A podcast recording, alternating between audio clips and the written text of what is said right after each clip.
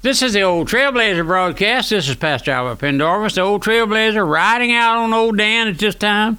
Many of you folks not even know who Old Dan is, do you? Well, that's my old favorite pony, and uh, he's getting quite old. Pastor Shelton used to ride him out when he was here, but he's uh, he's doing okay. Man sent me a twenty dollar bill the other day and said, "Get Old Dan a sack of wheat, sack of oats, or sack of corn, something, Pastor, whatever he eats."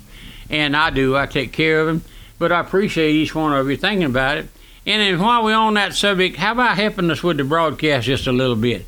Radio stations are some of them are creeping up with the price a little bit, and uh, and, and I tell them, look, we don't pay much, but we pay quickly. So I get a laugh out of them station managers sometime along that line. But we studying this. We were bringing you these studies on Holy Spirit conviction, looking at what the Holy Spirit does showing a man his uh, his true condition, because man is blinded by Satan as he comes into this world, a child of Satan, and has to be awakened to the fact before you'll ever even seek to know the Lord. No man, no woman will ever come to know the Lord until the Holy Spirit, the third person of the triune God, God the Father, God the Son, God the Holy Spirit.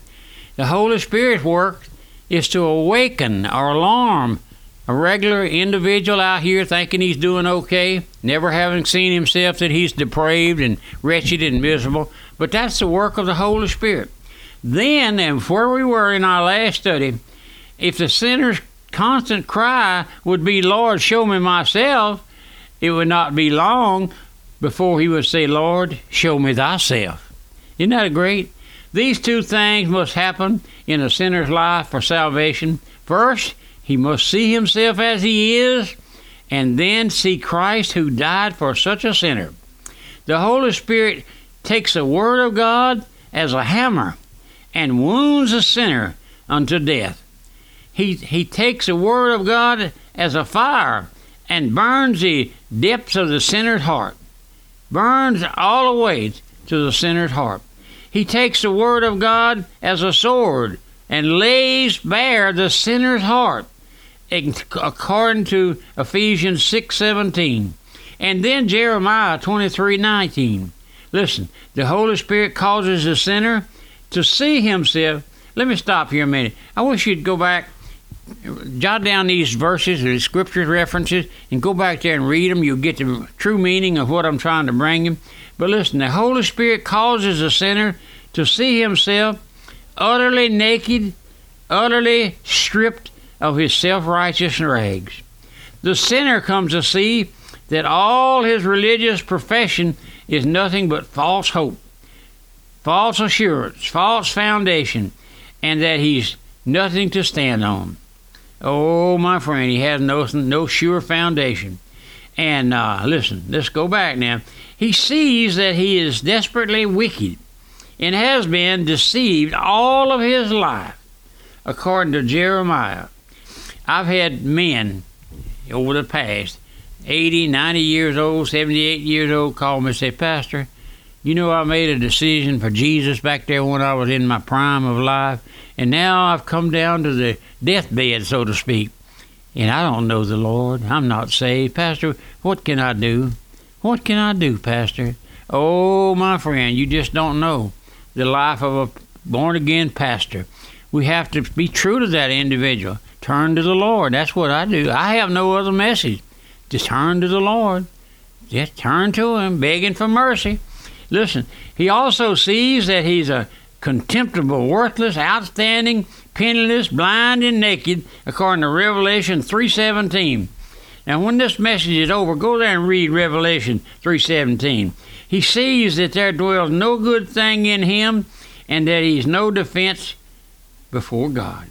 He's utterly helpless, utterly undone, completely corrupt, deserves to go to hell, and wonders why the Lord doesn't send him there. And you say that's a terrible commendation on this poor old sinner, but my friend, that's where he is. That's where I was. That's where every sinner outside of Christ is. He has nothing to commend him unto God. You know, the only thing that commends you and me to God is our sins because he takes them, washes them in the blood, washes that sinner in the blood, and uh, oh, my friend, As the Holy Spirit continues to deal with that sinner, he sees this great distance from God and he despairs that God will ever save him. Oh, my friend, you wonder, how can I go on? Where, where am I going to wind up? Hell breathing down my throat.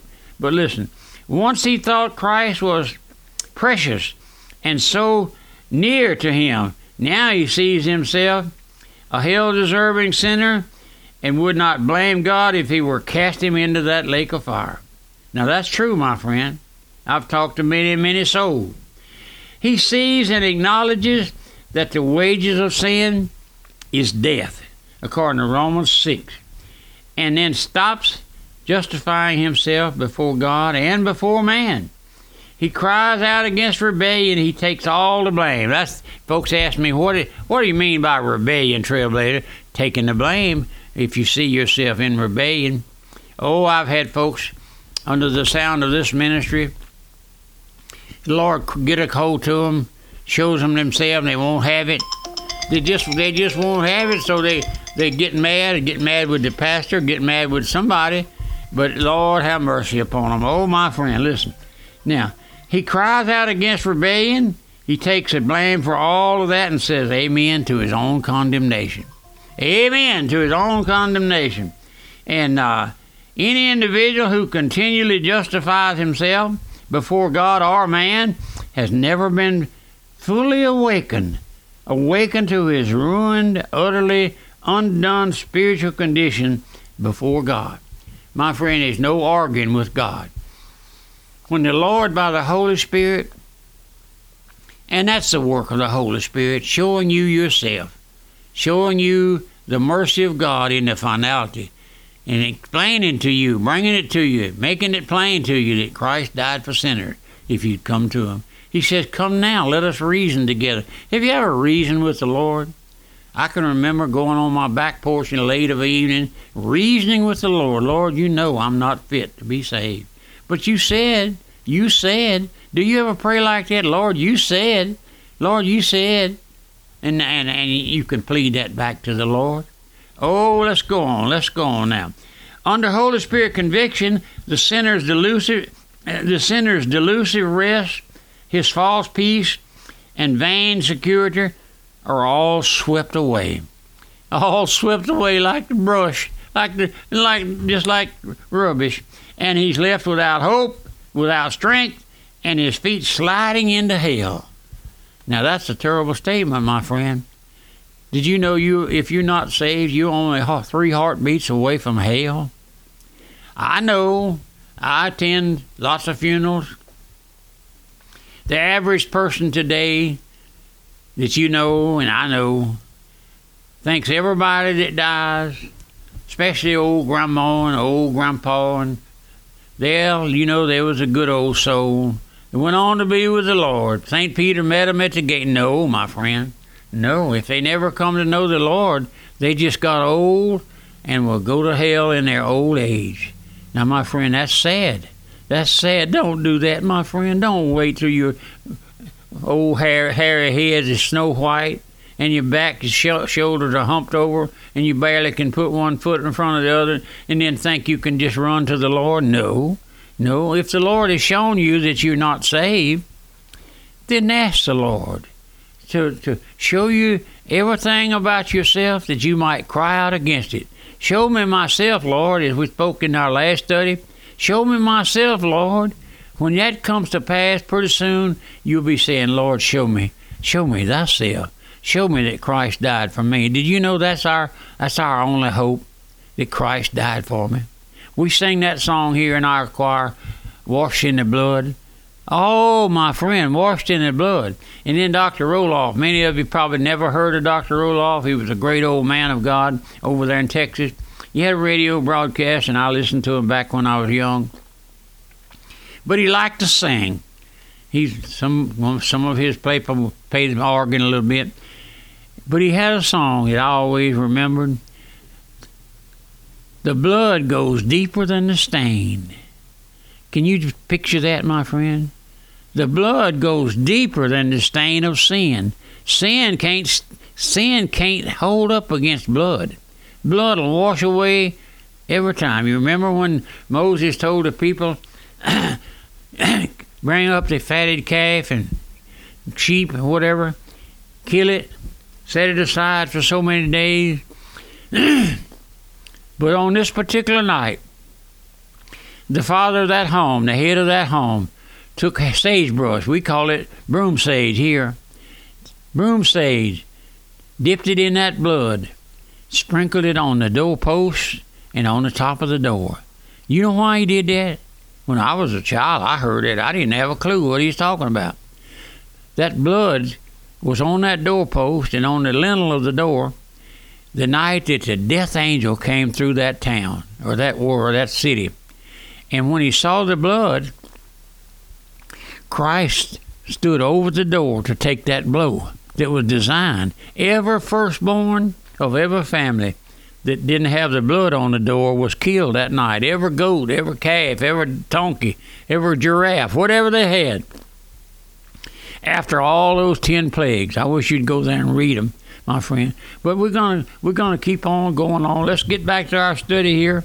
Under the Holy Spirit conviction, all of those things pass away. Now he feels hell from beneath moving to meet him at his coming. The joy he once held, the boy joy he once knew, vanishes with the cloud, vanishes, and the pleasures he once knew, the pleasures he once delighted in, are now gone forever. The shedding of the, the shadows of happiness flee away and sink into oblivion. He was stripped, he is stripped down of all and begins to wander to and fro, seeking rest finding none. He sees everything under judgment and wonders if God, wonders if God will ever save him. Oh, my friend, many a sleepless night under Holy Spirit conviction. But praise the Lord. If the Lord is dealing with your heart, at least any any any amount, don't flee from Him. Flee to Him, my friend. Come there on a regular basis. Don't be slack. Oh, the, the, pray, pray, pray on. We got a song we call Pray On, Sinner. But that's what we do. We pray for those that are lost. We pray for our families. We pray for our grandchildren, our children. And we pray for lost souls that we know, that we don't know. We got a lot of sick folks in the ministry. We pray for them. But the Lord ordained prayer that He, he says He hears and answers our prayer. Oh, my friend, don't you know that the Lord loves sinners? He does and He knows your heart like He knows mine, and He calls on you to turn to the Lord. He says, Repent or perish. We have a, a saying here, turn or burn. Pastor Shelton used to tell us that all the time. Turn or burn, Pendarvis. Oh, but Lord, the Lord gave me grace to turn to the Lord one one day or one night, one time, whatever. But this is the old Trailblazer broadcast. This is Pastor Albert Pendarvis. Remember our mailing address? Post Office Box 1810, Walker, Louisiana 70785. And my phone number, area code 225 664 8658. Call me anytime. I'm always around the office here in Walker and 9559 Florida. And come be with us on our regular service. Look up our website, radiomission.org. We just re- reworked it and got some new material there and uh, tell you what time the services are here and in Hattiesburg and Mobile and Dallas, Texas. And, uh, until we meet again, may the again may the Lord's richest blessings rest upon you. Goodbye. Radio Missions now offers flash drives containing broadcasts and messages delivered by founding pastor L.R. Shelton Sr., Pastor Albert Pendarvis, and Brother Freddie Murdoch, plus music by the Radio Missions Choir. For more information, call 225 664 8658. That's 225 664 8658.